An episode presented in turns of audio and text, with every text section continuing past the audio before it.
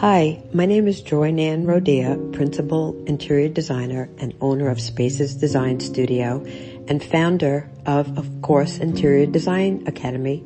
And you are listening to the Interior Design Experience podcast. Have you ever thought about the story your home tells to the world? Our homes are an extension of ourselves, revealing our innermost thoughts and feelings to anyone who enters. They can re- reveal whether we are happy or sad, loved or lonely, content or anxious, confident or shy. For those of us with families, our homes also transport a message about our family dynamics. Is there harmony and love or distress and pain? Our homes are a reflection of the relationships we have with those closest to us. Our choices of art, furniture, and accessories all contribute to the story that our homes tell. We create our environment based on our particular state of mind at a specific time. The colors we choose, the art we display, and the furniture we all use say something about us. And as the seasons pass through our lives, we add more things to our homes and they become an accumulation of various emotional states over time. This creates a story that is unique to only us. Our homes become a physical representation of our lives, a history of the experiences we have had and the people we've been with. If that story is a happy one, then we are very fortunate. However, a happy story can get quite old. As we grow and change, our homes should reflect that growth and change. We should be constantly updating and evolving our spaces to tell the story of who we are in the present moment. So our homes are not just buildings that we live in. They are also reflections of our innermost selves. They tell a story of our lives and the people we share with them. By paying close attention to the story our homes tell, we can create spaces that truly reflect who we are and where we are in our journey. So unfortunately, we all go through different phases in our life and we may feel unhappy, lost, or stuck. Sometimes these feelings are reflected in our homes and we might not even realize it. Our homes should be a sanctuary where we feel safe and supported. But if our living environment is not aligned with our current state of mind, it can actually exacerbate our negative emotions. For example, if you've outgrown the decor or furniture you've accumulated over years, it can make you feel stuck in the past. But what if you could transform your living environment into a supportive and inspiring space that reflects who you are now and where you want to go in life? The good news is that you certainly can. You don't have to be stuck in an old sad story or even an old good story that no longer serves you. You can choose to create a new story that aligns with your current intentions and aspirations. You have the power to design your living space in a way that supports your growth and transformation.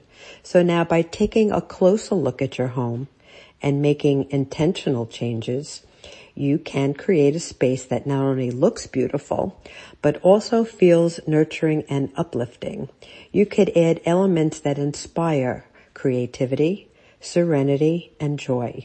So if you're feeling stuck uninspired and stressed in your living space, it might be time to take a closer look at the story it's telling. If you're ready to dream and live your new story, you don't have to do it alone.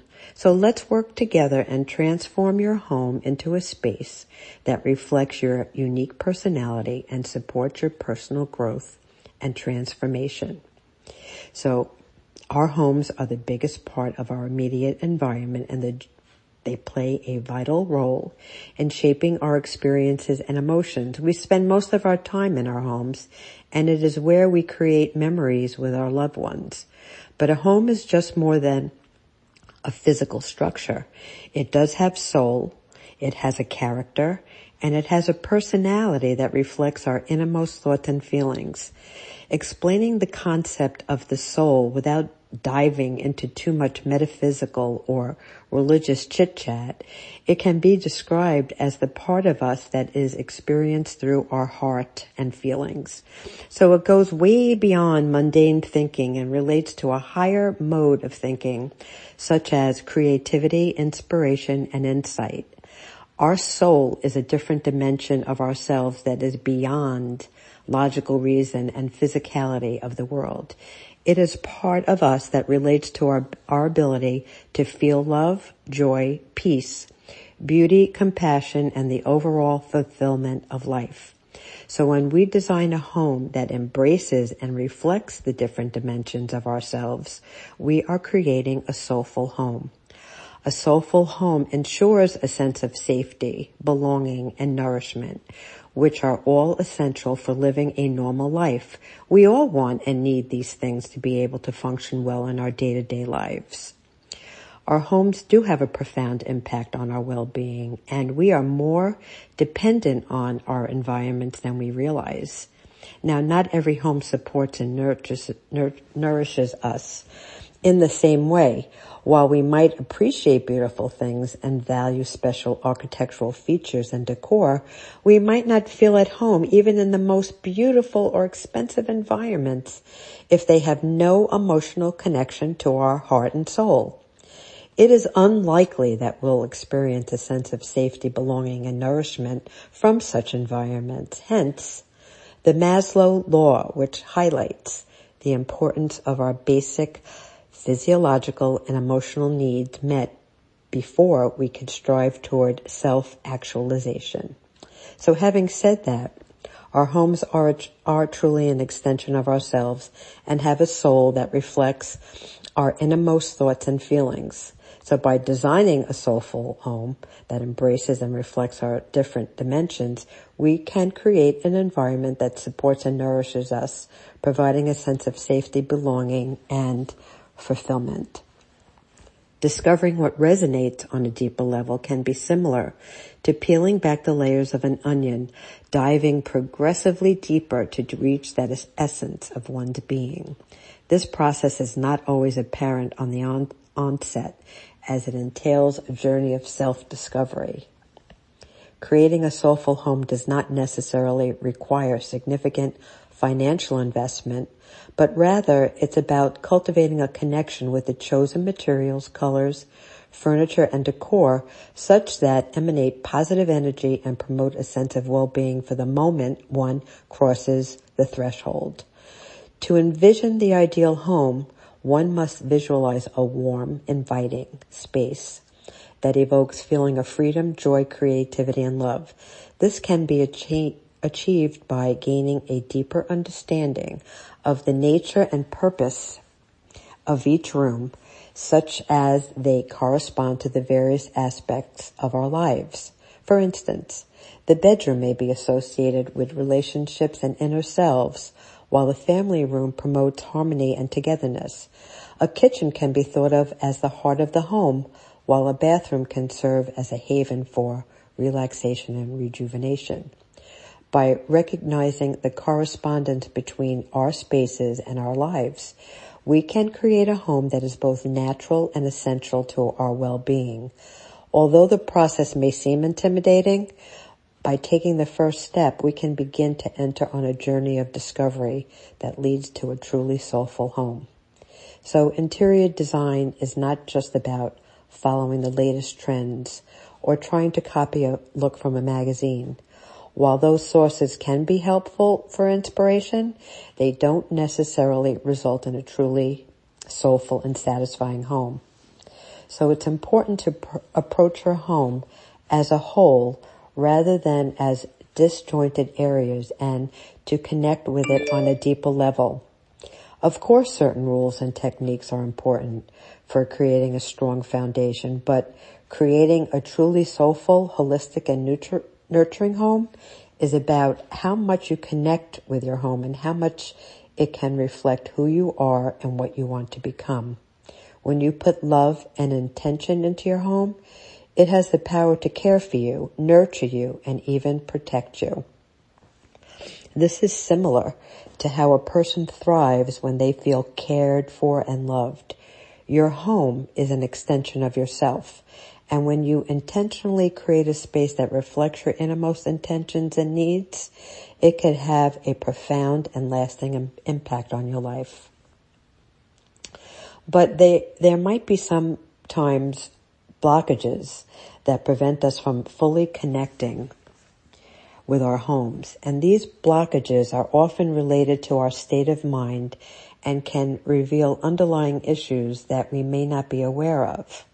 For example, if your home has a very few decorations, even though you've lived there for quite some time, or if it's too full of knickknacks and tchotchkes and clutter, there may be a deeper emotional issue at play.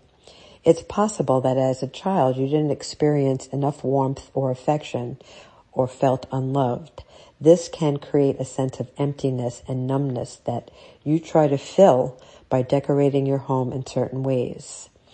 By recognizing these blockages and working through them, you can create a more soulful and fulfilling home that truly nurtures and supports you. Another example of how your home decor can reveal underlying issues is related to clutter. While clutter can be simply due to a lack of time or organization, it also can reveal deeper issues such as avoidance, procrastination, clinginess, attention to d- deficit, inability to let go, and a fear of uncertainty. So if you find yourself struggling to declutter and simplify your life, it may be worth examining examining if these underlying issues are contributing to the clutter. If your home has remained unchanged for a long time, it may indicate that you have become stagnant, disengaged, and lost in touch with the flow of life. Piles of mail, magazines, and shoes in the entrance or kitchen may suggest a lack of organization and create additional tension and stress in the household. So to sum it up, our home decor choices can reveal deeper emotional and psychological issues, but being aware of these underlying issues and taking steps to address them, we can create a more soulful and nurturing home that reflects who we truly are and what we want to become. So living a simple life can seem like a daunting task, especially in today's society, where the focus is often on material possessions and accumulating more things. So for many of us, we have been brought up with the idea that the more we have, the more happier and more successful we will be. However, as we grow older, we start to realize that this is not always the case. And in fact, it can quite often be quite the opposite. So to start living a simple life, it would take some time and effort to learn how to slow down and simplify. It can be overwhelming to simplify your life, especially if you have a lot of possessions and quite the busy schedule. But it's important to remember that you don't have to do it all at once. You could start by doing one thing at a time, taking small steps toward a simpler life. In fact, doing little but important things today can be a great way to start living that simple life. And as you begin to simplify, you may also begin to prioritize your physical and mental health. This could mean eating healthier, exercising more, or finding ways to reduce stress and improve your overall well-being. You may realize that these, these things must be more important than any fleeting pleasure that comes from any material possession. Now ultimately, simplifying your life can help you focus on what truly matters and live a more fulfilling and satisfying life. But letting go of unnecessary possessions and commitments, you can create more time and space for the things that bring you most joy and meaning. So with that, I wish you a soulfully intentional day and I will see you next time.